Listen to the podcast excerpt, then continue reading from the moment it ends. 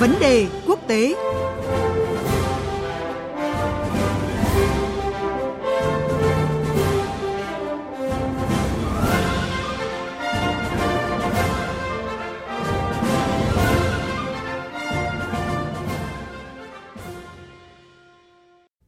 Thưa quý vị và các bạn, với hai cuộc đảo chính liên tiếp tại Guinea và Gabon trong tháng 7 và tháng 8, châu Phi đã trở thành một điểm nóng được đặc biệt chú ý trong năm nay. Hai sự kiện này tạo nên hiệu ứng domino rông chuyển Tây và Trung Phi khi chỉ trong vòng chưa đầy 3 năm thì đã có 8 cuộc đảo chính xảy ra ở khu vực này.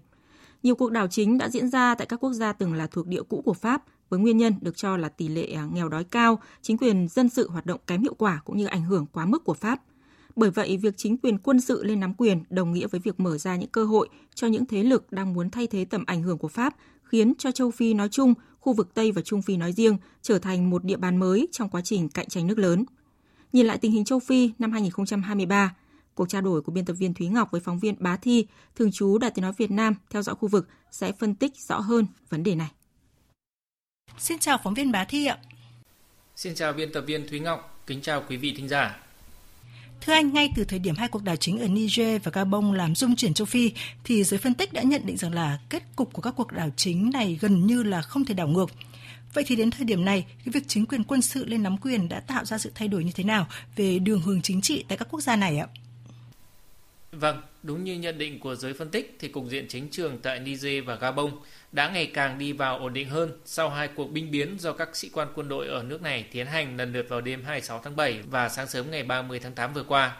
Và cho tới thời điểm này, tức là sau gần 4 tháng rưỡi với cuộc đảo chính tại Niger và hơn 3 tháng với cuộc đảo chính lật đổ tại Gabon, ờ, thì các lực lượng đảo chính tại hai quốc gia này đều đã hoàn thiện một cách cơ bản bộ máy cầm quyền và điều hành đất nước theo ý đồ của họ. Theo đó thì tại mỗi nước đều đã thiết lập một chính phủ lâm thời do thủ tướng đứng đầu. À, các chính phủ có nhiệm vụ quản lý và điều hành các công việc, sự vụ hàng ngày liên quan đến hoạt động kinh tế, sản xuất, kinh doanh, đảm bảo trật tự xã hội vân vân. Tất nhiên, quyền lực thực tế tối cao vẫn do chính quyền quân sự nắm giữ và chi phối. À, các hoạt động chính trị tại hai nước cũng từng bước được khôi phục nhưng vẫn còn rất là hạn chế so với giai đoạn trước đảo chính. Đáng chú ý là các hoạt động, các biểu hiện chống đối chính quyền quân sự ở cả hai nước này gần như là không tồn tại, không diễn ra. Điều này hoàn toàn là dễ hiểu vì thực tế hiện giờ cả Niger và Gabon vẫn đang trong giai đoạn đầu của quá trình chuyển tiếp có thể kéo dài một hoặc nhiều năm nữa. Cũng có nghĩa là tình trạng thiết quân luật vẫn tiếp tục được duy trì ở một mức độ nhất định ở cả hai nước và điều này được cho là cần thiết cho tới khi một chính quyền quân sự với đầy đủ quyền lực được hình thành thông qua các cuộc bầu cử dân chủ, tự do và có sự giám sát quốc tế. Hai cuộc đảo chính tại Niger và Gabon kéo dài chuỗi đảo chính tại các quốc gia Tây Phi trong vòng hơn 3 năm qua và được ví là hiệu ứng domino. Vậy theo anh thì liệu chuỗi domino này đã dừng lại ạ? Vâng, với việc xảy ra tới 8 cuộc đảo chính lật đổ liên tiếp tại khu vực Tây và Trung Phi chỉ trong có 3 năm, thì rõ ràng rất khó để mà kết luận rằng việc nổ ra các cuộc đảo chính tại khu vực này chỉ là những sự vụ hay hiện tượng đơn lẻ. Tôi đồng tình với một số nhận định cho rằng chuỗi đảo chính tại Tây và Trung Phi là một hiệu ứng domino nguy hiểm và có thể vẫn chưa dừng lại sau hai cuộc đảo chính liên tiếp hồi mùa hè vừa qua tại Niger và Gabon mà chúng ta vừa đề cập.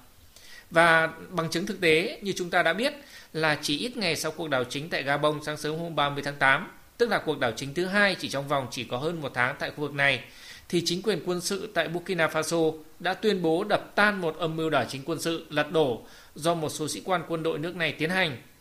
Tiếp đến đến hôm 26 tháng 11 vừa qua thì một cuộc binh biến bất thành cũng đã nổ ra tại Sierra Leone khiến hàng chục người chết, làm chấn động dư luận khu vực. Và chỉ 4 ngày sau đó, tức là đến tối ngày 30 tháng 11, một âm mưu binh biến khác cũng được cho là đã bị phát hiện và ngăn chặn tại Guinea-Bissau, dẫn đến việc Tổng thống nước này là ông Amuro Siskoko Embola phải tuyên bố giải tán quốc hội vào hôm 4 tháng 12 vừa qua.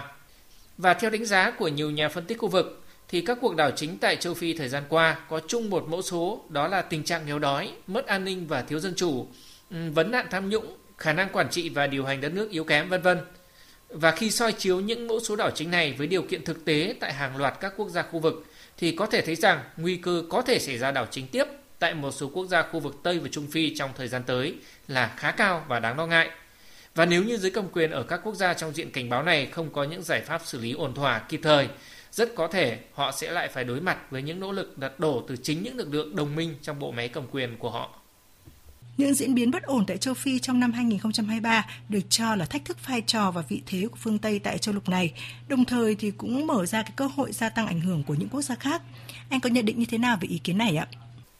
Vâng, ngoài một số mẫu số chung là nguyên nhân chính dẫn đến các cuộc đảo chính lật đổ những năm qua tại Tây và Trung Phi, thì những quốc gia xảy ra binh biến, mà cụ thể hơn là những chính quyền bị lật đổ, còn có một điểm chung rất đáng chú ý nữa đó là đều là thuộc địa cũ của Pháp và có quan hệ khá tốt với phương Tây. Và sau hầu hết các cuộc đảo chính lật đổ này thì bất kể là ở Niger, ở Mali, ở Burkina Faso hay là Guinea-Bissau thì đều xảy ra chung một kịch bản là các chính quyền quân sự do lực lượng đảo chính đặt ra đều tiến hành trục xuất đại sứ Pháp và yêu cầu các lực lượng Pháp phải rút khỏi các nước này, đẩy quan hệ giữa các chính quyền đảo chính với chính quyền Pháp rơi vào tình trạng căng thẳng nghiêm trọng. À, tất nhiên, việc Pháp, một trong những đại diện nổi bật của phương Tây, bị suy giảm, thậm chí là mất vai trò vị thế và sức ảnh hưởng tại hàng loạt các quốc gia châu Phi giàu tài nguyên và còn nhiều tiềm năng để phát triển này. Nó đương nhiên mở ra cơ hội tốt hơn cho các cường quốc và lực lượng quốc tế khác tiếp cận và gia tăng ảnh hưởng với châu lục đen. Trong đó, Nga và Trung Quốc được giới phân tích cho là hai quốc gia đang tận dụng khá tốt điều kiện này để mà xích lại gần hơn với châu Phi, mở rộng các lợi ích của họ tại châu lục đen. Tuy nhiên, với một châu lục đầy bất ổn với nhiều quốc gia thành viên có sự ổn định chính trị không cao và cục diện chính trường khó đoán định như là châu Phi, thì một số ý kiến cho rằng việc gia tăng ảnh hưởng với châu lục này cũng có thể mang đến những rủi ro và nguy cơ nhất định cả về mặt an ninh, kinh tế và uy tín quốc tế đối với mọi cường quốc, bất kể đó là quốc gia phương Tây, phương Đông hay thực thể nào khác. Cảm ơn phóng viên Bà Thi với những phân tích vừa rồi.